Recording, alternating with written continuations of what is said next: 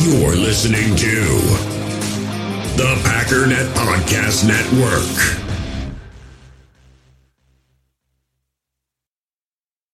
We all have smartphones, and we all know they're pretty amazing, but they also can be amazingly distracting, especially when we're around other people. So, US Cellular wants us to reset our relationship with our phones by putting down our phones for five. That's right, a company that sells phones wants us to put down our phones. And to see what we find, learn more at uscellular.com forward slash built for us.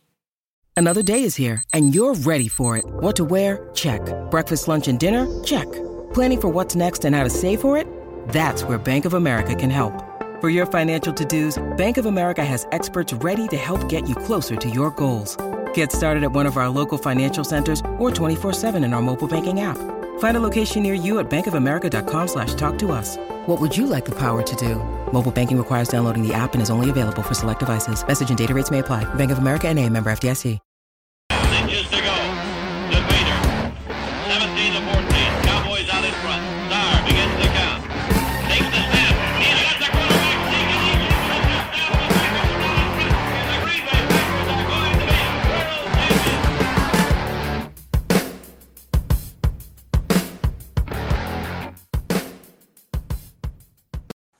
What's up, guys? Welcome to Packers Total Access. My name is Clayton. You can check us out on packernet.com. You can find me on Twitter at Packers underscore access. If you'd like to email the show, you can send a message to Packers Total Access at gmail.com. Just want to say that uh, we're really excited about our giveaway. I want to kind of kick things off, get a little bit of um, housekeeping out of the way, I guess you can say. We're giving away a Quay Walker autographed jersey and uh, actually came from pristineauctions.com. It's uh, got a, you know, a certificate of authenticity, all those things. It's actually the Watt away jersey, Beckett style.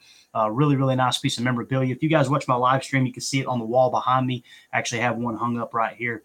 Um, it's $150 in value. That's what I paid for the jersey. I just want to give it away to, you know, a lucky listener. Appreciate you guys always supporting the show and everything you do. Uh, also out there making a difference. So if you want to enter yourself into that contest to win that jersey, all you got to do is go to my Twitter page and you uh, you click on the pin tweet at the top of my Twitter page and just retweet it out. Make sure you're following my account. That will get you entered in the contest one time. You'll also notice that there is a tweet that's pinned um, right there with that tweet as well. Um, if you want to enter yourself into the contest multiple times, you just uh, basically donate. You know, for every five dollars you donate to this ministry that I'm about to plug, um, that'll get you entered into the contest uh, one additional time. I know we've had a couple people already do that, and uh, several people already entered in the contest, getting really good um, activity in that regard. But uh, kind of leads me to my next point. The show today is brought to you by uh, Fertile Ground Ranch Discipleship Ministry, also known as FGR. Um, is actually birthed out of the burden to help those in the community and congregations who have come out of a difficult past and addictive lifestyle and who feel called to devote their lives to Christ and His church. I want to say this um, we've got people that listen to this show from all different walks of faith, all different walks of life. And I absolutely love about that. You know, I've got people that I've been interacting with on Twitter. We've got people in the chat that that you know, not necessarily a Christian like me, not a Christian like Ryan. Um, you know, heck, we probably got multiple Christians that listen to the show that uh, aren't even, you know, don't even see eye to eye completely on religion. That's that's totally cool. That's what's awesome about this country, awesome about this world. People are free to believe however they want to. However, if you want to donate to the cause, even though that's something that you might not necessarily believe in, this is something that is going out to help people, right? So just keep that in mind. I know I've donated to other causes that didn't have a thing to do with, uh, you know, with my personal beliefs, right? Because you could tell that uh, they were getting their hands dirty and helping people. So just know um, everybody's welcome here is what I'm trying to say, basically, in a in a time where um, it doesn't really seem like that in the world, you know. But this one kind of hits close to home for me, and I'm going to move on just a second. But I just want to say that anytime an organization is willing to roll up their sleeves and help people who've had a difficult past, that's what I'm that's what I'm here for, man. Period. Um, you know, as you guys know, I, I lost my mother to an overdose um, a couple years ago. It was back in 2020, and um, anyone who's kept up with the uh, the opioid crisis here in the country would understand how something like that happens. Um, I watched it was a, a 10 year decline of just being over um, prescribed to painkiller medication and things like that. And and what's crazy is there's people that I went to school with that actually pulled out of a similar situation, right? And I won't bore you with all the details. It's just it's because someone was willing to reach out their hand and help, and that's why causes like this really mean uh, something to me. And, and, you know, just like the plug says there, people who come out of a difficult pass, you know, just showing them, hey, look, you're not damaged goods because you got addicted to something. You're not damaged goods because you hit rock bottom. Um, if anything, um, it gives you a reason to pick yourself back up so you can help other people. And that has nothing to do with religion, you know, in my opinion. That's just being a good human being, whether you you believe in something like that or not, right? So just want to plug that. So if you guys want to enter yourself into that contest, go to that tweet. Now, also, we've had people email me that's entering into the contest. That's totally cool too. Just send an email to Packers Total Access at gmail.com and uh, say, hey, I want to be entered into that Quay Walker contest. I'm keeping a written list of those folks, and we'll make sure you get entered in there as well. So, with that being said, let's get into the show. I'm really excited, man. It's going to be a to be a good day, dude. I'm sitting here and it's uh, I'm recording this. It's like 10 o'clock in the morning on Saturday, right? This will go out around noon, and uh, we got college game day down in uh, down in Knoxville, Tennessee. Watching it on the on the big screen here. Got the doors open. We woke up and it was in you know in the in the 40s this morning as far as weather football season's here, man. It's uh, we're right in the middle of it, and uh, I couldn't be more happy to be honest with you, man. It's just one of those one of those weekends, man. We got some good football. First of all, this Packers Jets game, I think it has a, a great chance of being a sneaky good game, and we're going to talk about all that. Uh, but also, you got the Chiefs Bills coming up. Um, at, I think it's in the 4:30 slot or 3:30 slot if you're Central Time. Um, they're immediately following the Packers game, so that's going to be that's going to be awesome. That so far, in my opinion, that's going to be the game of the year right there. Um, so we got some really, really good football coming up. I think we got Cowboys Eagles this weekend as well. That's two teams battling for the uh, really the top seed. Which uh, kudos to, to Coach Mike McCarthy, man. He's he's down there doing it in Dallas too, man. I I know there's a lot of haters uh, outside of the the Packer community, in my opinion. It was mostly other fans saying, "Oh yeah, well Mike isn't that good. He's had Aaron Rodgers." You know the same things that they're saying about Matt LaFleur. Of course, Mike McCarthy goes to Dallas and starts winning, and it turns into, well, he's got Dak Prescott. Okay, Dak Prescott's been hurt the entire, uh, pretty much the entire season so far. He was hurt most of the time last year. Mike somehow continues to figure out how to win, and and here they are. I think Cooper Rush is undefeated as a starting quarterback under Mike McCarthy, and uh, it's just amazing how people make uh, make excuses for why they don't like someone. Mike McCarthy's a good coach, and he's got his name on a street sign there in Green Bay, rightfully so hated that it didn't work out in Green Bay. I was one that um, I was reluctant at first, but I did think it was time for them to move on for sure. Just uh, he kind of lost the locker room. There's no denying that. But I think we're also seeing that some of the problems that existed back there with him that he got the blame for still exist because Aaron Rodgers is the quarterback. That's not to knock Aaron Rodgers. That's not to say that Jordan Love's a better quarterback than Aaron Rodgers. That's not to say that I want Aaron Rodgers gone. If you guys follow me any little bit at all, you know I believe actually totally the opposite when it comes to that. I think Aaron is uh, an excellent quarterback. I think he's a good leader. I know a lot of people disagree with that, but I really, uh, yeah, I just, I don't know, man. It, when you see the fact that we're not running the ball as much as we think we should, and, and I and I do believe some of it is warm, most of it is justified of why we're not giving the ball to the running backs more, you know, based off the looks and things that have happened in the past. But that's something that Aaron's got to take responsibility for, and he has. They've got to adjust on the fly and maybe lean on a little bit more. Adam Stenavich is actually going to talk about that here in just a second on this show. But we got some some cool stuff lined up. We're going to give you a little Jets preview. We're going to talk about the injury report, lay out some PFF grades. Joe Barry is going to talk about the secondary a bit. Like I said, Adam Stenavich is going to talk about the running backs and running the ball a little bit more.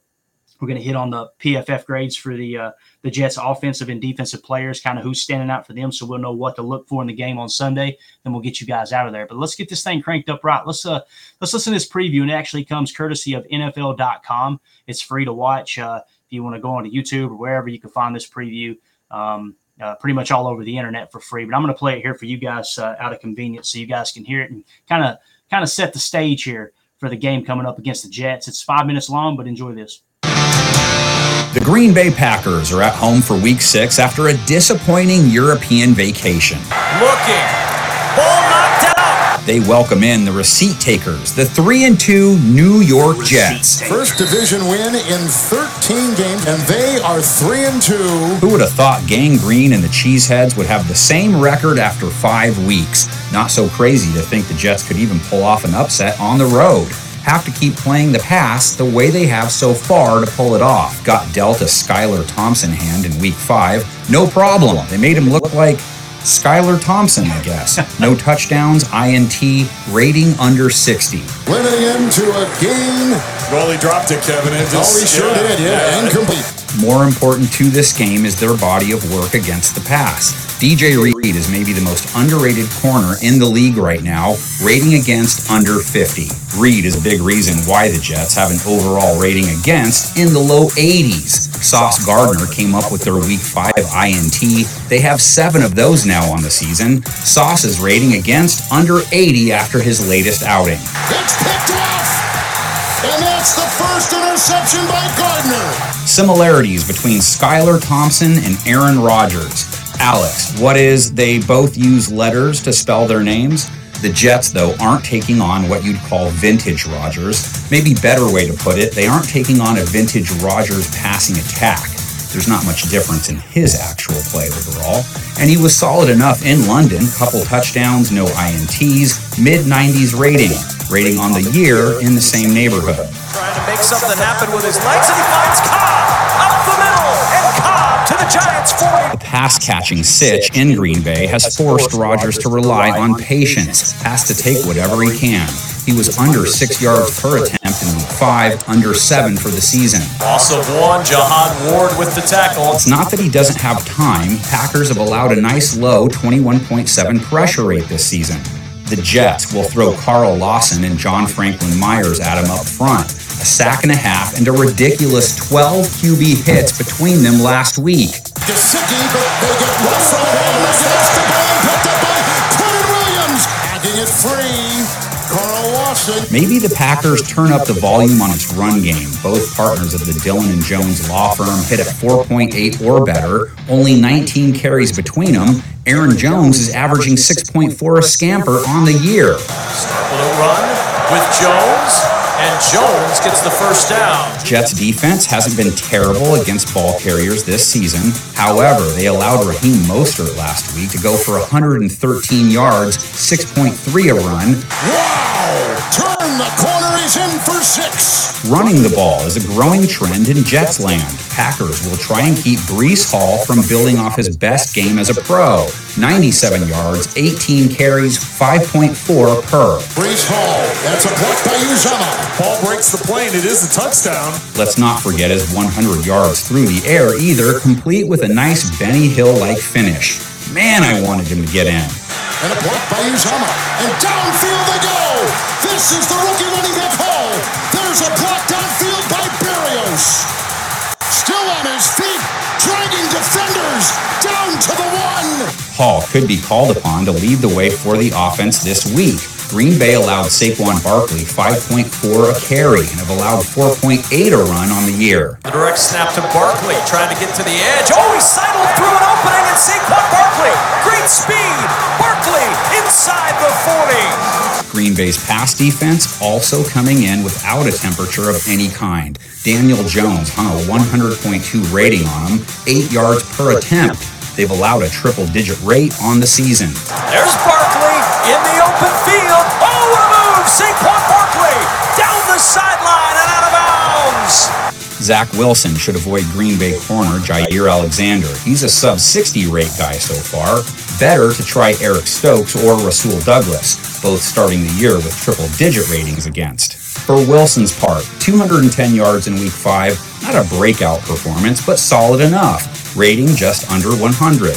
He had three TDs, one INT, no, two TDs, zero. No, zero TDs, zero INTs in week five. That's it.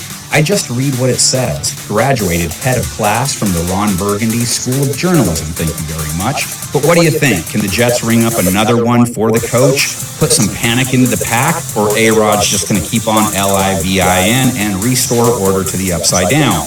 Comment section is yours. Your commentary and predictions are more important than anything I have to say. Here's the grand finale our prediction.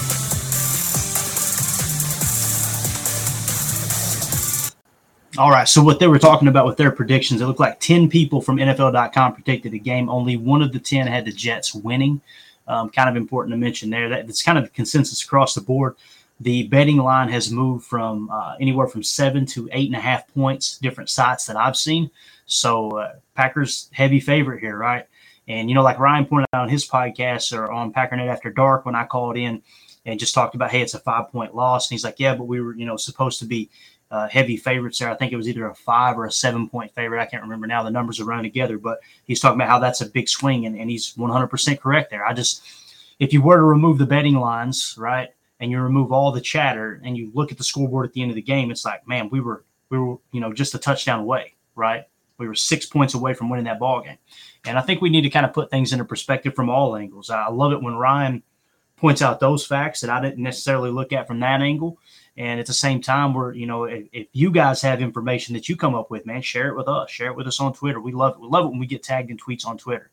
And I love the fact that when our listeners tweeted us, it doesn't turn into an argument. Because man, you just search hashtag Packers. There's a lot of arguing going on out there. But uh, anyway, let's get to the injury report. Um, pretty straightforward. Uh, I'm just going to talk about the guys that are listed as out or questionable. Okay. Um, everyone else should be a go, but uh, Tipa Galeai is out for this game. And you're probably thinking, ah, it's not a big deal. It's edge backup edge defender. Well, it kind of is because Rashan Gary had a toe injury uh, pop up, right? So he is limited as questionable. He was he practiced Thursday and practiced Friday. Both of them though were limited participation. So there's a chance that Rashan Gary can't go on Sunday. Now, what does that mean? I mean, you've got you've got to start to dip into the uh, bar. You know, you've got to uh, kind of go to the bench a little bit. Some people were saying that, you know, maybe uh, some of the practice squad guys were going to be called up. We'll have to wait and see. As of right now, I have not heard that. Um, I think if we do see within the next 24 hours or, you know, any any amount of time before the one o'clock kickoff, 12 noon, um, if someone does get called up from the practice squad, then you know, okay, Rashan Gary's probably not going to go if indeed they haven't announced the uh, the guys that are going to sit out by then. Then you also got Christian Watson that's out with that hamstring injury. He did not participate on Wednesday, Thursday, or Friday. Looks like they're shutting him down for a bit to get that hamstring uh, healthy. And I know he's been a big talking point here lately. Um, oh, I don't want to go on a rant, but how can I say this without being rude or trying to sound condescending? Um, that one of the, one of my biggest pet peeves is how we spend the whole off season talking about the draft and talking about free agency and all those things. And and when we draft someone, immediately people go to, yeah, but we can't expect rookies to contribute early, right? It's just something that doesn't happen. And when it does happen, it's either a team trying to force it because their roster is so depleted, or you know, like someone in practice is grading out higher than them, right? Uh, or they're grading out higher than what would be the potential starter. So, okay, you go ahead and kind of move them into the lineup. I think that's exactly what's happened with Romeo Doubs. But it's rare that a rookie receiver, especially someone outside of the first round, a rookie in general, outside of the first round, comes in and they just immediately start and they're effective, right? There's those growing pains, especially when you take someone like Christian Watson. I don't know what it is, man. Like Christian Watson, when we drafted him, he wasn't extremely high on my board, but I had him graded right around where they took him. Um, as far as my consensus big board, and along with, uh, you know, like you guys know, Greg Cosell carries a lot of weight with me, a couple other people that were former scouts in the league. Those are the guys I listen to. I don't listen to the fanboy that's just going to state his opinion or her opinion every two seconds and pretend like they know more than a scouting department. That that always cracks me up. But when when they drafted Christian Watson, I didn't look at Christian Watson and go, oh, day one starter. This dude's going to come in and tear it up. I was hoping he would. I think we all would love to see every draft pick come out and start and play better than the guys that were on the previous roster. It's just not realistic. But what you've seen with Christian Watson was a player who has a freak, uh, a freak combination of skills. This skill set, you know, you're talking about blazing speed. You know, uh, depending on which site you look at, he's six four or six five as far as his height right? He's got stride length that a lot of people don't ever talk about. That's when you have 40 time and you have large stride length, that's the recipe for someone who is going to have a, I mean, they're going to have blazing speed at the next level because sometimes the 40 time you know, looks all inflated. And then you see him on the field, and it's like, man, he just doesn't look that fast. Guys are being able to run with him. And if you focus on the guys that are able to run just as fast as them, it's because they have larger stride length. That's something Greg Cosell taught me and, and me listening to his podcast and, and listening to the information that he provides. Christian Watson has both of those things, but he was a raw talent. He doesn't have a whole lot of experience. He came from a small school. Now, he didn't have a whole lot of catches. He was basically a deep threat in a run heavy offense. He showed that he can run block. PFF grade suggests that's what he's good at this year too. So you've got to kind of work him into that role. Now you take into consideration he's had a ham, hamstring injury as well. on top of him missing training camp because they had to scope his knee. You know, there this is a long term investment. I mean, we have guys saying he's a bust. We have guys, and they won't say he's. Uh, I think he's a bust, but it's all. Oh, this is a bad pick. Should have never done it. I don't understand why we're not utilizing him. It's like, what did you expect? This is just like the defense. We brung the same exact defense back, and we added two rookies to the fold, two early round pick rookies to the fold. Say, you know, first round picks, right? In pa- in the past, Rashan Gary, a emerging superstar, guys. His first year in the league, he was non-existent, but somehow these guys are different. They're going to contribute right away, and if they don't, then by God, the sky's falling and uh, it was a busted pick. Fire Barry. Goody doesn't know what he's doing. I can draft better than Goody. On and on and on and on. Right? Everyone talked about this defense was going to be top five. The, and it, it's mainly because of the reports coming out of training camp because they were going up against a depleted offensive line. I want to beat a dead horse here. I'm just, I really want to hammer that point home that there was no, there was nothing to suggest to us that this was going to be a top five defense. I think there was a lot of room for growth that man they could really step into that top 10, top 5 defense. Absolutely, it's if there's a chance. But to just pretend like the defense that was middle of the pack last year is going to come in this year and just be the the freaking 2000 Baltimore Ravens is silly. It really is. We've got to check our expectations there, right? And it you know it, it's amazing Joe Barry's catching the majority of the heat, but when you look at the PFF grades, the PFF grades are suggesting that the players are underperforming in the secondary. I mean, you heard the stats just now. Rasul Douglas and Eric Stokes are giving up triple digit quarterback ratings when thrown against them. That has nothing to do with Joe Barry. Now, well, they're playing soft coverage. Okay, they're playing soft coverage. Am I the only one that's seen in the Minnesota game multiple defensive backs throwing their hands straight up in the air and spinning around like, I can't believe that happened. Why, why wasn't you on your guy? Okay, let's say that the guy throwing his hands up was right. Darnell Savage. I'll just say his name. He's constantly pointing the finger at De'Vondre Campbell or pointing the finger at Rasul Douglas or pointing the finger at Eric Stokes. First of all, you want to get on my crap list, that'll do it right there. For as many people that bash Aaron Rodgers for shaking his head on a stuff run or, you know, uh, throwing a temper tantrum on the field, those same people don't say anything about uh, Darnell Savage looking like a, a four year old in the candy aisle that his mama won't get him a candy bar and he's jumping around in a circle pointing at everybody throwing a hissy fit. Like, so it, let's say it's not Darnell Savage's fault. Then it has to be Eric Stokes. Okay, it's not Eric Stokes' fault. Then it has to be Russell Douglas. Like, he's not jumping around because everything fell into place exactly how they thought. You know what I'm saying? Like, it, you can't just put this on the defensive coordinator. And at some point, we have to step back a second and go, okay, we keep saying we have elite talent on defense. I've said it as well. What suggests we have elite talent on defense? Jaire Alexander two years ago graded out great. I'm with you. I think I think he is an elite talent, and I agree with Ryan that I don't think he's being utilized right. Right? They need to be more aggressive with how they use Jaire Alexander.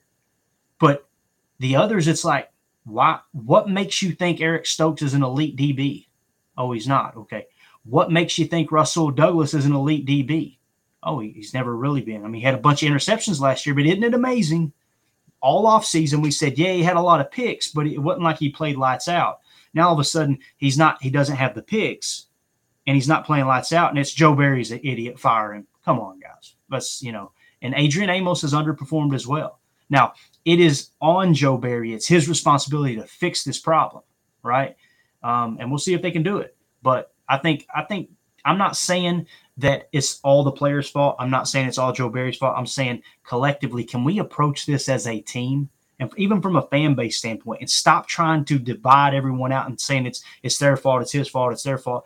I push back when people try to make excuses for specific players because it's like, come on now, you can't you can't pick the one or two good plays that Savage had out of a out of you know 80 snaps and say, see, look, he's doing his job.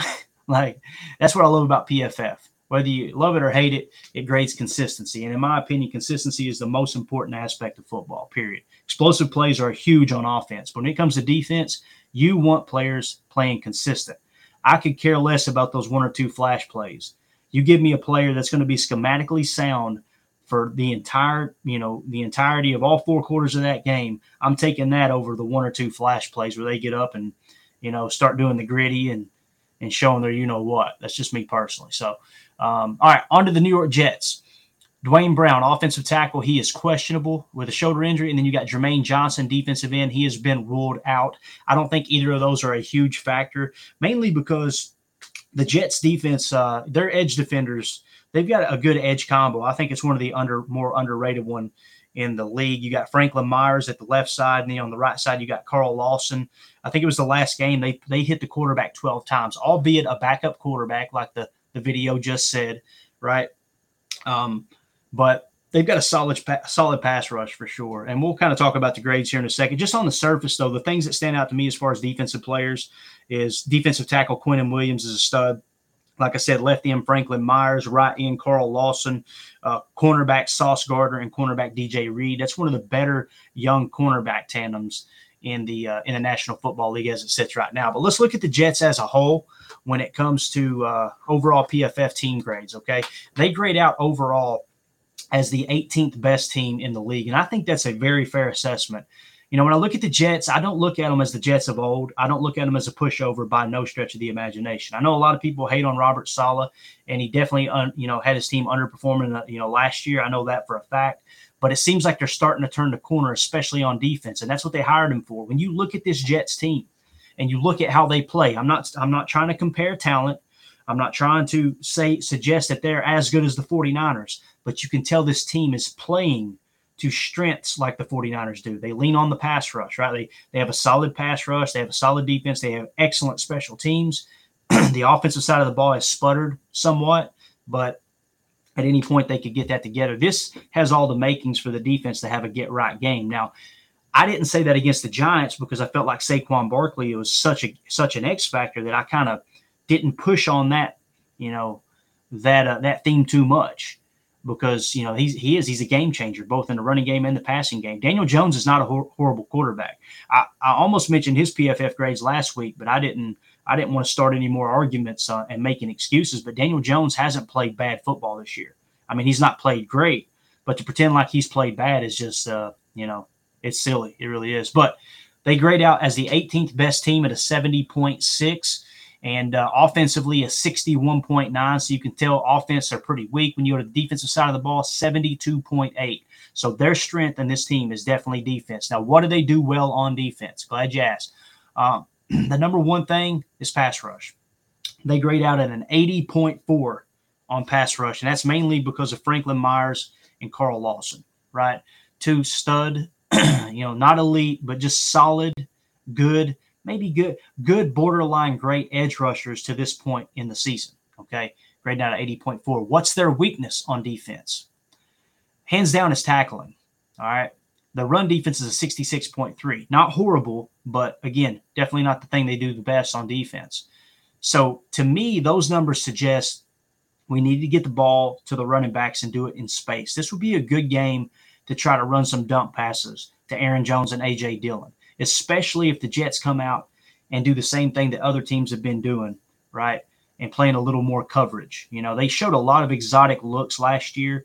And, you know, we're basically going to see the San Francisco 49ers 2.0 defense here, right? So think about how the Niners play defense. That's probably, you're probably going to get a good chunk of that with Robert Saleh's defensive looks. All right. But again, the tackling grade is the thing that they did the worst on defense their run defense. We we need to we need to lean on the run. I say it every week. We need to do that, and I really hope that Matt LaFleur and Aaron Rodgers got that ironed out, and they try to get a little bit away a, a little bit more away from the RPO aspect of this offense, and maybe let's let's let's lean on the run a little bit more this week. Let's get some more touches in the running back's hands. Let's kind of get our feet under us early, and uh, and then play the clock in the second half. We should have had a win against the Giants. We did not treat the clock as if it was our opponent last week. We came out and tried to get cute in the second half. We got burned. We got caught with our pants down. It is what it is. Time to move on, right? So offensively, though, the Jets haven't been great. Like I said, 61.9, passing grade 61.7, pass block 53.0. If Rashan Gary is healthy and goes, we should be able to get pressure on him pretty uh pretty easy, in my opinion. Um, receiving grade only a 64.5, although I will say that Garrett Wilson Corey Davis having a pretty good year. We'll get to that here in a second. And uh, Zach Wilson is only two game saturation, but he's uh, played pretty solid. So that's kind of how that looks. But the thing they do the best is special teams 90.1. let me sort it here. They may be the best. Uh, they are number five in the entire National Football League in special teams. Okay. And it's funny, we harp on special teams a lot, right? When you look at the top five teams in special teams, Tennessee Titans are three and two, Washington Commanders are second uh, with a two and four record. The Carolina Panthers are third in special teams with a one and four record. This is PFF, by the way.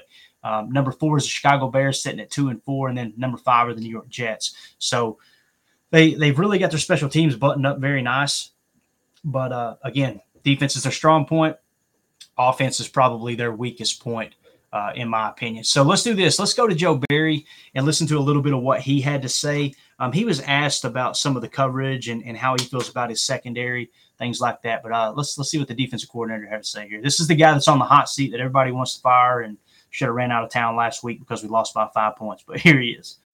In the hobby, it's not easy being a fan of ripping packs or repacks. We get all hyped up thinking we're going to get some high value Jordan Love card, but with zero transparency on available cards and hit rates, it's all just a shot in the dark. Until now, introducing slab packs from arenaclub.com, the only repack that provides real value, a complete view on all possible cards, and clear hit rates for each one. Now, when I buy slab packs on Arena Club, it finally feels like I know what I'm getting. And honestly, the best thing for me and my son is the fact that we're kind of novices into this. When I walk into a card shop with my son, and a card says it costs $40, kind of just taking his word for it that that's a good value. So I appreciate the transparency on grading, as well as just getting excited about seeing what you could potentially get. Right now, you can get 10% off your first purchase by going to arenaclub.com slash packdaddy. Wow, that's crazy offer. 10% off a $400 slab pack. That's 40 bucks right there. Anyways, that's arenaclub.com slash packdaddy for 10% off your first purchase. We all have smartphones, and we all know they're pretty amazing, but they also can be amazingly distracting, especially when we're around other people. So, US Cellular wants us to reset our relationship with our phones by putting down our phones for five. That's right, a company that sells phones wants us to put down our phones. And to see what we find, learn more at uscellular.com forward slash built for us. Hey, it's Kaley Cuoco for Priceline. Ready to go to your happy place for a happy price? Well, why didn't you say so? Just download the Priceline app right now and save up to 60% on hotels. So, whether it's Cousin Kevin's Kazoo concert in Kansas City, go Kevin, or Becky's Bachelorette Bash in Bermuda, you never have to miss a trip ever again. So, download the Priceline app today. Your savings are waiting. Go to your happy place for a happy price. Go to your happy price, Priceline. This episode is supported by FX's Clipped, the scandalous story of the 2014 Clippers owner's racist remarks captured on tape and heard around the world. The series charts the tape's impact on a dysfunctional basketball organization striving to win against their reputation as the most cursed team in the league. Starring Laurence Fishburne, Jacki Weaver, Cleopatra Coleman, and Ed O'Neill. FX's Clipped, streaming June 4th, only on Hulu. Oh, Joe, we, we all think your secondary is really good. I mean, As do I. so why haven't they played very good? What's the disconnect there between talent and, and, you know, giving up twenty-seven points over five possessions and not many deflections, interceptions, or any of those things? Yeah. No, I, uh, I agree, but I, I think they're, uh, I do, I think they're an elite group. There, there's no doubt about it. Um, I think the nice thing will be having Ja back, having him healthy, having him back in the fold. Um, I think consistency is always a big thing, and um, you know we had a little stretch there where we lost Smash in the in the New England game for three quarters. Um, Adrian Amos, um, you know, so I think those, those five guys, just like any position group, you know, the, the consistency, the ability to come together, um, had a great great two days on uh, yesterday and today. So I think the more those guys play together as a unit, um, the more comfortable they get and the better and better they'll play. Um, but there, there's not a doubt in my mind. I still think it's, it's a special group and it's an elite group. Joe Sm- Smash was saying yesterday with those crossing routes, he said teams are going to keep running them until we can prove we can stop them. Sure. Why have teams been able to get so many yards off those against you guys? Yeah, I mean, I, I think over routes are, are something that are, you know, it, it depends obviously on what kind of coverage contour you're in. Um, and, you know, not to get into too many X's and O's, but we have to play those better. I think we can we can mix coverage a little bit um, at times because consistently there's been a few um, a few of those that have shown up in specific coverage principles that we've been in. So I think anytime that we can mix it up and change it up a little bit, I think that will obviously help. But um, yeah, it's it's it's a copycat league, and what I Amen. mean by that is when when something happens in a game, it's going to show up the next game, and, and until you know you squash it, it's going to continue to show up. So um, I think there's a number of things that that can help on that. Obviously, the the changing the coverages. Um, you know, the best coverage is a, is a great pass rush. If the quarterback can't throw the ball, um, it doesn't matter what you're playing behind it. So it all works together. All right, so I just want to comment on this. Um, you know, he talked about it being a copy copycat league, right? And saying that when something shows up on tape, it, it typically continues to show up until you squash it. And what he means by that is, and I know most of our listeners understand this. If there's one or two out there that don't, then awesome. This, you know, hopefully this will, will help you. This is something that I was able to learn just listening to multiple audio books and and reading on on how teams approach the week and you know coming up. You know, Pat Kirwan's take your eye off the ball does a great job of laying out a full work week um, as far as you know from a coaching staff and front office standpoint, getting ready for a ball game. And you know, they basically talk about how they would do a four game saturation of that team, right? If you had any head to head matchups, you put those to the forefront. Our, last maybe two or three matchups against this team, what did they try to do to us? Okay. And how effective were we at stopping them, right? And, uh, and at us being successful, essentially. Well, then you take a four game saturation of what has this team done the previous four games, even outside of our head to head matchups. What is it they're doing to attack? When the game's on the line, when they need a play, who's the player they're going to? On top of that, you know, how many times did they line up in 11 personnel? How many times did they line up in 21 personnel? So on and so forth. That's going to determine, okay, these are the players that are going to be on the field the majority of the week. Let's give them extra prep time.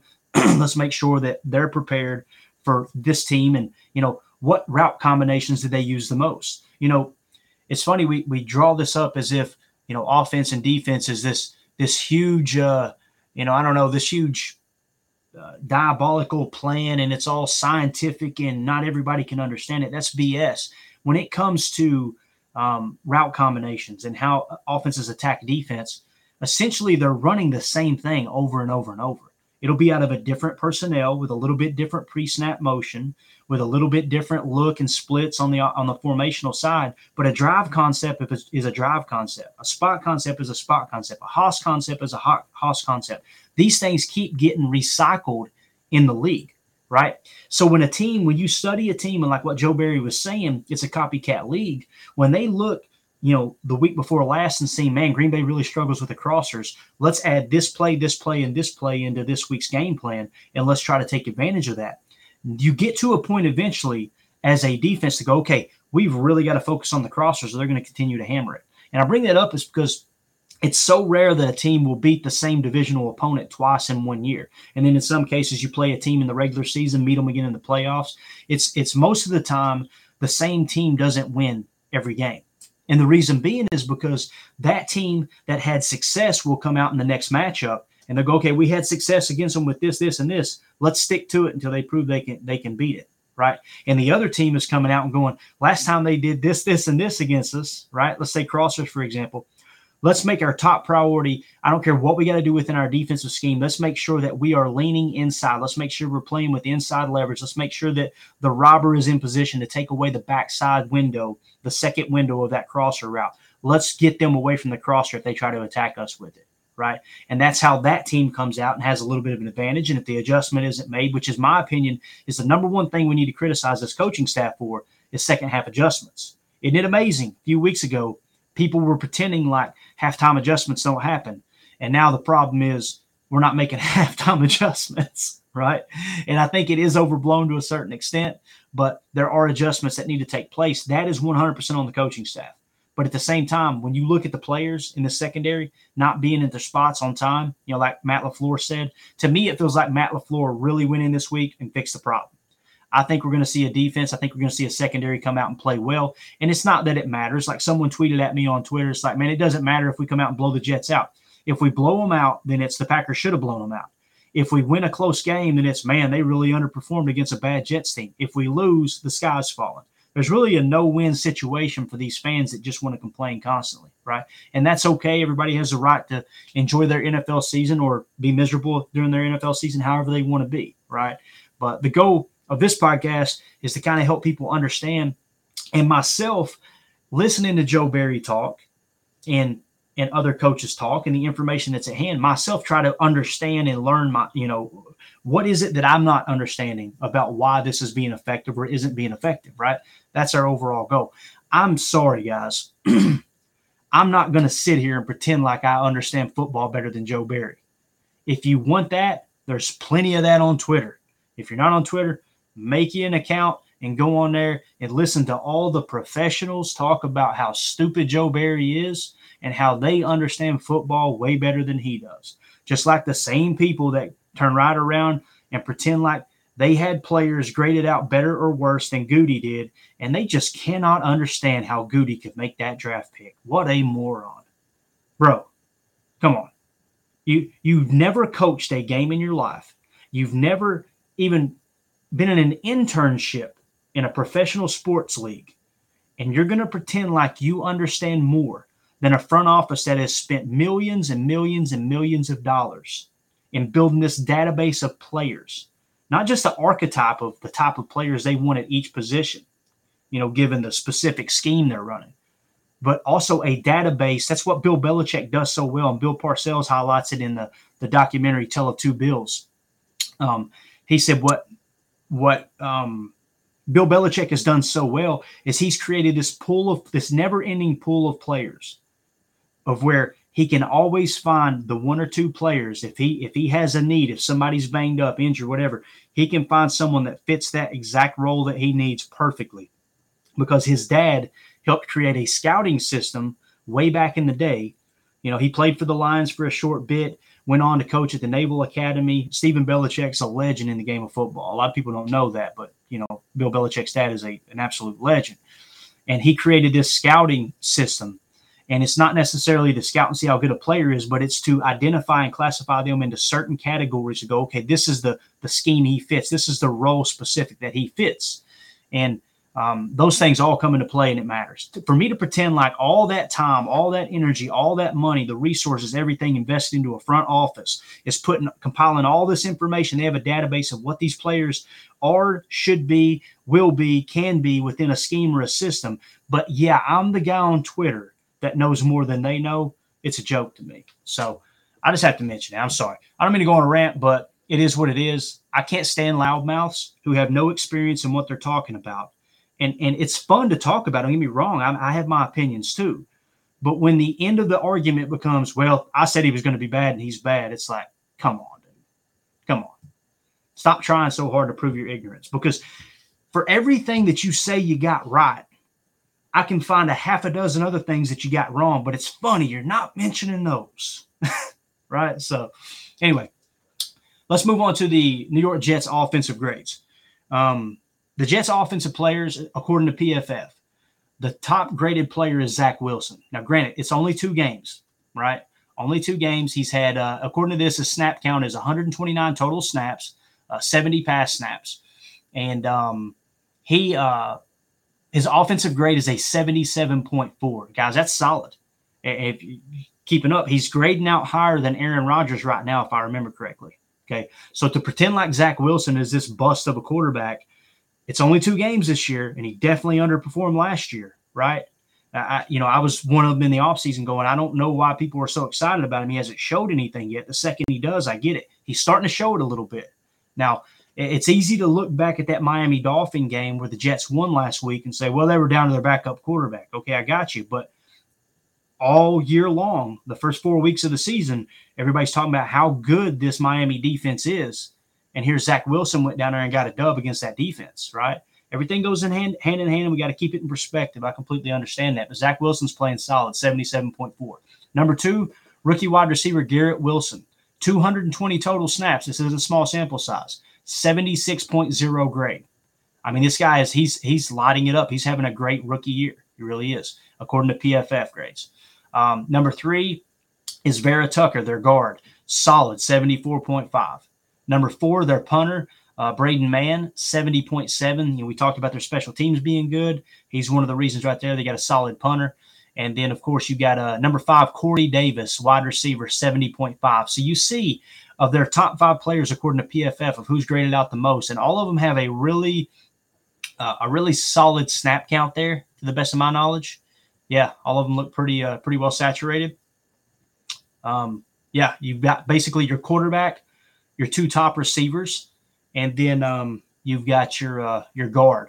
So when you kind of comb down and look, okay, what about the bad players? You know, we said Duane Brown might miss the game. He only grades out at a 57.8, right?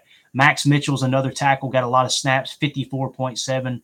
Um, this game here, we really we really need to attack the edges. We have got to get an early lead, right, and then get after Zach Wilson. Now he can he can beat you with his legs a little bit. He's a very mobile quarterback. Uh, they say he can throw on the run well. I don't necessarily 100% agree with that with some of the throws I've seen. Um, he is kind of an off schedule top player, someone who can make those secondary reactional um, you know plays but I don't think he's you know great at it at least early in his career right here. But again, we got to give him some credit, man. This is what I'm talking about. This isn't going to be just a pushover game. I mean, this is going to be a tough game. I, I I could if I had to bet right now, I would probably say there's a good chance the Jets can cover that spread. I mean, if you're giving the Jets, especially if you're getting at eight and a half points, I would feel pretty comfortable taking that bet. Now, and that's only because Aaron Rodgers isn't showing his elite level that he played last year. Still playing solid. We highlighted those last week. Um, still playing good football, but nowhere near MVP caliber. This could be the game he breaks out. And if that's the case, it could be a blowout win for the Packers. But again, we cannot look at these this Jets team as if it's the Jets team of old. They seem to be starting to turn the corner, and we'll see if that continues this week. But now let's move on to the offensive side of the ball for the Packers. And uh, I want to hear what offensive coordinator Adam Stenavich has to say. Um, you know, he was asked by the media, um, you know, about the running game and and and getting the running backs more involved and all that stuff. And it's been a, a, a hot topic on Twitter all week long, right? And uh, really enjoyed engaging with everybody this week because there's a lot of negativity out there, but at the same time, and I've had some great conversations with reasonable fans, and it's it's awesome to be able to just jot down a quick note and go, this guy on Twitter, this gal on Twitter gets it. They they're they're not just a hothead that's going to scream fire everybody. Those are the people I want to stay connected with because I feel like they're the ones that are looking at the NFL season from a realistic standpoint rather than I'm going to predict that they win 15 games and when they lose a game by five points, I'm going to act like the sky's falling. I just like to connect with those those fans a little bit more. And I feel like those are the people that you can learn from because they're not making comments based out of emotion. It's it's strictly based off of facts and what's happening on the field. I love that type of interaction, and I've gotten great emails here lately. Um, nothing that we can read online over over the air. I don't want to bore you guys with someone just saying, "Hey, love the show. I thought this was a huge play." Uh, if it's something that's a specific topic, obviously we'll weave it into the show. But I uh, appreciate you guys reaching out on email as well. But let's see what Adam Stenavich has to say about the running backs. The um, not being a stubborn offense and being a bad offense by just saying we're going to run it. I want to say this: the media cracks me up. You're supposed to ask a question, and what they always do is give a 30 second, um, a 30 second, basically acknowledgement of what they think the team is. Like just then, you know, instead of being a stubborn offense and uh, not running the ball more, and and and it's like you're supposed to ask a question why are you trying to tell the offensive coordinator of the Green Bay Packers, let me remind you everything you guys are doing bad, and then I'll ask my question, or even doing good? It's like people don't tune into the press conference to hear how well you structured your question. People tune into the press conference to hear from the players and the freaking coaches. Get over yourself. So help me understand them because Matt has to get up there after games and go. Help me understand that. Aaron got 13 carries and AJ got six, and we got to get them the ball more. At the same time, part of that is you see what the defense gives you, and you say, "All right, we're going to go to the can player that runs loose, right?" right? Yeah. So, so is there is there some way? If you could see Stenavich look away right now, he says instead you you go to the can player, the you go away from the you go to the can play and away from the run play, and he goes right and and literally the reporter, and I don't know who it is. I ain't going to say his name, but he's he's notorious for this. Mike McCarthy used to eat his lunch all the time. He raises his voice over Stenavich to continue his question. And Stenavich literally starts rubbing his eyes and looks at the floor like, God, this guy just wants to hear himself talk. Please ask the question. That even if, if you're looking at it and says, okay, this is an advantageous passing situation. Still looking at the ground. Is there an instance where you can still say, but we're gonna run it anyway, because we gotta get these guys running the ball more? Like, I- I understand you don't wanna be stubborn, at the same time, I wish you could see the way Stenavich is looking at him. He's looking at him like, this guy's really, I mean, he's depressed. He's depressed. Not Stenavich. He's looking at the reporter like, is this guy okay? He looks like he's going to cry. uh, you do wanna get those guys more carries, so how the hell do you do that? You just, I mean, again, you don't want to, you want to take what the defense gives you. Right. That's the biggest thing that you want to do, first and foremost. If you force things, you're not going to be successful. Does that make sense? Like, you can get away with it a little bit, but over the long haul, you always want to just put yourself and your team in the best position possible to be successful. So, yes, there are a lot of passing situations where we handed the ball off, and I think if you watch the tape on third downs, we've ran the ball more on third downs probably than we have in a while around here um, in just these five games. So I don't know if that answers your question. Like we are doing that. Yeah, I, I Um, just, my, my point is simply that, you know, and Matt's great about the buck stops here and it's always his fault, right? I mean, he's great about saying that, but you can tell that he seems honest about, I wanted to get these guys more carries and we didn't. At the same time, it's also being dedicated to what we just talked about, that you believe that if they're showing you a look, you're not gonna just run just to say, well, we ran the ball twenty-five times. what cracks me up is what the reporter is trying to get Stenavich to say is Aaron Aaron is choosing to pass over the run. That's what he's trying to get him to say. The reporter knows that's what's happened, right? Matt LaFleur knows that's what happened. He acknowledged it after the game. Stenavich knows that's what's happening. You don't want to unplug your, you know, four-time MVP from the offense and go shut up and run the ball. Like, and, and is pointing out the reason these decisions are being made is because it is a heavy box or it is a situation where okay, we probably Pro- if we do run the ball, it's going to be a one yard loss. And then, and the second it happens, the second it happens, everybody's going to be like, can't believe they just keep running the ball into the back of the offensive line. We need big explosive plays. Like it, that's it's this constant going back and forth. But I, I mention that because the reporter is too chicken. He's too terrified to say, it's obvious that Aaron's choosing the pass option of the RPOs in this offense, and that's why you're not running the ball, you know, more than you are. What are you guys going to do to change that? But he's too scared to say that because he's afraid that Aaron Rodgers will blast him back. Right? That's that's basically what this long-winded question is. Yeah, exactly. I mean, that's exactly right. Like you're, you're not. Well, yeah, you you answered your own question. So I love it, love it. Uh, he said, I think he said I'm not a fan. I could be wrong, but he said you answered your own question, and he moved on to the next question. And that's the only way you can handle that. Like the entire time that the reporter was asking him that question, Stenavich is just literally sitting there staring at the floor, rubbing on his eyes, like this guy just wants he just wants to hear himself talk. He just wants to hear himself talk. Everybody knows what's going on.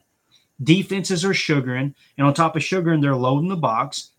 And in those situations, you typically want to pass the ball. Now, there has to come an element, there has to come a time where late in the ball game, when you're up by two scores, you go, you know what? Let's run into that box a little bit. Let's let's just see if we can keep the running game going. Because when you come out and you pass three straight times in the fourth quarter, I mean, it's literally pass, pass, pass, and put your defense right back on the field again late in the game. Heck, they did it coming out of halftime, not running the ball enough. That's a problem.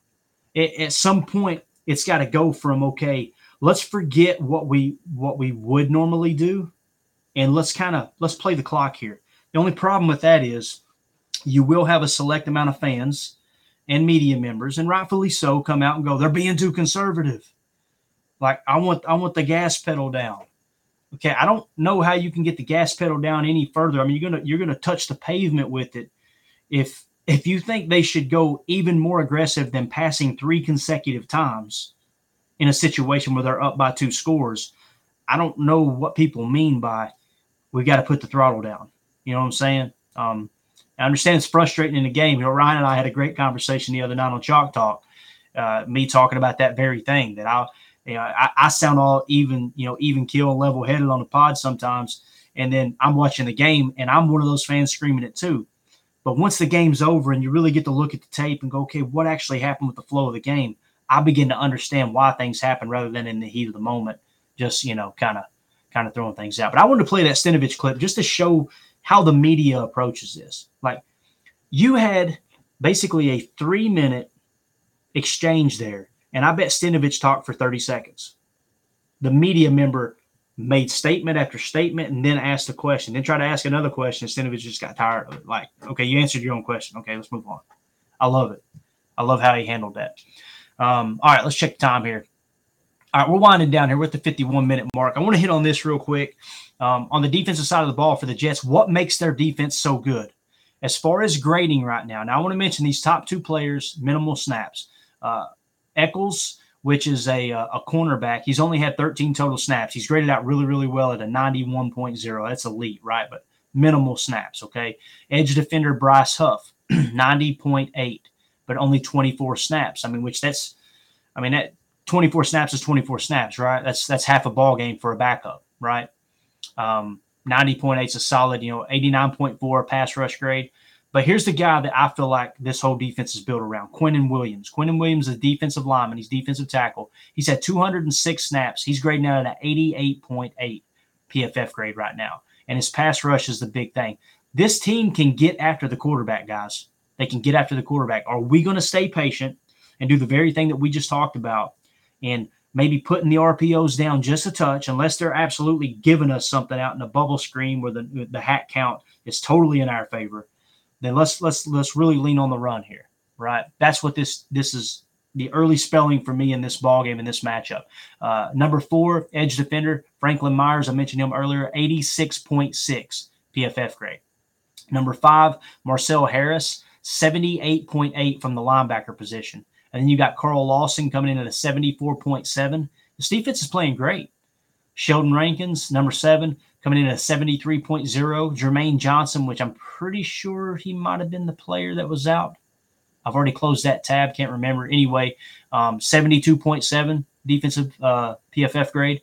Will Parks, safety, 72.3, only 24 snaps, but playing solid. Here's the, one of the corners I mentioned DJ Reed Jr., 322 total snaps grading out of the 71.6. Not bad, not a young corner. And then you slide on down to uh, Sauce Gardner, 68.0. He's had 317 snaps. Those two guys right there are having a pretty good game or a pretty good season, especially coming off that good game against Miami. And then also you got another edge defender in Micheal Clemons, 69.1. So you see edge defender. I mean, of those players that grade uh, above or right at 70, according to PFF, You've got one, two, three, four, five. Five of them are edge defenders. This is a team, a defense that can really get after the quarterback. So the Packers have have really got to pay attention to that, not get away from the run too much, and make sure that uh, we've got players in there that's going to pass protect. And uh, when I say pass protect, not necessarily you know pass block at, at at an elite level, but just know the assignment, know what they're doing. This is why you don't shift things around the offensive line. Um, I think that we'll probably see David Bakhtiari the entire game this week. That's what I'm hoping for. Elgton Jenkins had a great bounce back game against the Giants, albeit coming in a loss, but everything's starting to look up on the offensive line here a bit. What we need to do now is really throw the hammer down. The Christian Watson experience is is put on pause for the time being with that hamstring injury, right? And I think what that's going to do, you're going to lose your jet sweep action uh, aspect, at least the threat aspect of that with his speed. You could tell teams were really starting to key in on it. That might be a good thing. Maybe still run that jet sweep action, right? That end around action, the motion, whatever you want to call it, and keep teams on the move. But there's really not going to be much of a threat to give the ball to the receiver that's doing that. And I think that's a good thing because if you guys listen to the pods all week last week, multiple callers called in uh, on Ryan's podcast on Packernet After Dark and rightfully so, saying, "Can we just stop with the jet motion for a second? It's just not it's not working right now. We're wasting a lot of plays. Keep the pre-snap stuff." But it seemed like every time they hand it in around right now, it's getting blown up. Teams are really starting to catch on to that aspect of this offense, and it's kind of like what uh, Joe Barry was saying. It's a copycat league. You, you know, early in the season it worked, right? You seen Christian Watson get his touchdown, first touchdown as a Green Bay Packer, do the Lambeau leap, all that stuff. And these teams are going back and watching that last two or four game saturation and going, okay, we, re- we, we really need to key in on that end around. There's going to come a point where teams stop biting on it because, you know, you've seen with the Marcedes Lewis touchdown that we broke down on Chalk Talk, that was the reason that play happened. That's the reason they got a touchdown out of that play was the defense completely bit on all that play action. There's going to come a time because, like Joe Barry said, it's a copycat league where they're going to key in on that and go, you know what? Um, let's let's just forget about that jet sweep for just a second, right? And let's make sure we don't get faked out by that. And when that happens, guess what the Packers have to do? It being a copycat league, they now have to adjust. It's what I absolutely love about the National Football League. You don't even get this level of chess at the college level, in my opinion. Um, I know there's a certain aspect of it there, but for the most part, NFL football is chess, not checkers. And you know the the difference between the worst team in the league and the best team in the league is so minute. And I say that earlier on a podcast. I'm sure people roll their eyes and go, "Oh, that's BS." Okay, then how did the Packers lose to the Giants? Like you can't you can't have both of those opinions, both of those mindsets, and then be true. This is a tough league to win ball games in. And the Packers do not have Davante Adams now. They're having to try to manufacture offense a little bit more, right? But I agree 100% with Ryan. Let's use a little more creativity on the defensive side of the ball. Everything I've heard in the pressers this week suggests to me they're going to do that. You're going to see some stuff shift around. You know, you talked about, or you heard Joe Barry kind of talk about um, the contour of the defense, the contour of the play. Um, there's there's going to be some adjusting. Now, here's the question: will Mike LaFleur, Matt's little brother, try to attack with crossing routes? If I was Mike LaFleur, absolutely I would. I would look at the last few games and go, here's where they've been weak. We would be stupid not to try to exploit it. Now, that doesn't mean they're going to do it all game. They try it once or twice, the Packers stop it, they're going to adjust and maybe throw a Dino or a Zag in on the backside. Some of these concepts where you've got, you know, a, a deep dig inside off of a, a slot Zag or a slot Dino, whatever you want to call it. It's basically a three yard slant and then a sharp out pattern. You're trying to get the DB, the defense, the zone, whether it's man coverage, whoever. You're trying to get them to bite inside to free up outside. And if indeed they cheat inside and take that away, then you got the deep dig on the backside. If they uh, if they go with the outside route, you got the deep dig on the backside. That would be the way the way to counter if the Packers do come out and stop the crosser. These are the games that go on within the game. And uh, it's a lot easier to sit here and talk on a podcast and, and especially on Twitter, you know, as a fan and say, oh, Joe Barry's a moron, they need to fire. And there's a lot of stuff going on, guys. And uh, I, in my opinion, I think we need to step back and go, maybe this defensive personnel isn't elite. They haven't proven it at any point as a whole, as a defense. They've never been a top five defense, according to PFF. I think there's something to that. We got to stop buying into the hype of interceptions from last year, right? It doesn't mean they can't be elite, but as it sits right now, they're not. So we got to stop pretending like they are, you know. Um, but it's going to be a fun game. I'm excited. Hopefully, you guys uh, enjoy this podcast. Like I said, we got the one o'clock kickoff there with the Jets Packers, 12 Central, and then you got the the Bills Chiefs after that, and then uh, I can't remember if it's Sunday night or Monday night. We got the Cowboys Eagles. It's going to be a good good Sunday of football. But we're excited about the Packers Jets game. We will go live as soon as it wraps up and get you guys a post game show. So thank you guys so much for your time. Appreciate you hanging out with us as always. Um, it means the world to us. You can be listening to anything you, and you choose to hang out with us. That's it's awesome. And again, if you want to get yourself entered in that Quay Walker giveaway, uh, jersey giveaway, um, just go to my Twitter page, retweet that tweet. Make sure you're following the account. And if you want to give a little bit of money to a good cause, uh, check out uh, FGR there, the discipleship ministry that we've got uh, pinned to that uh, page as well and get yourself entered into that contest multiple times. So appreciate your time as always. Let's go out and be the change we want to see in the world. Go Pack Go.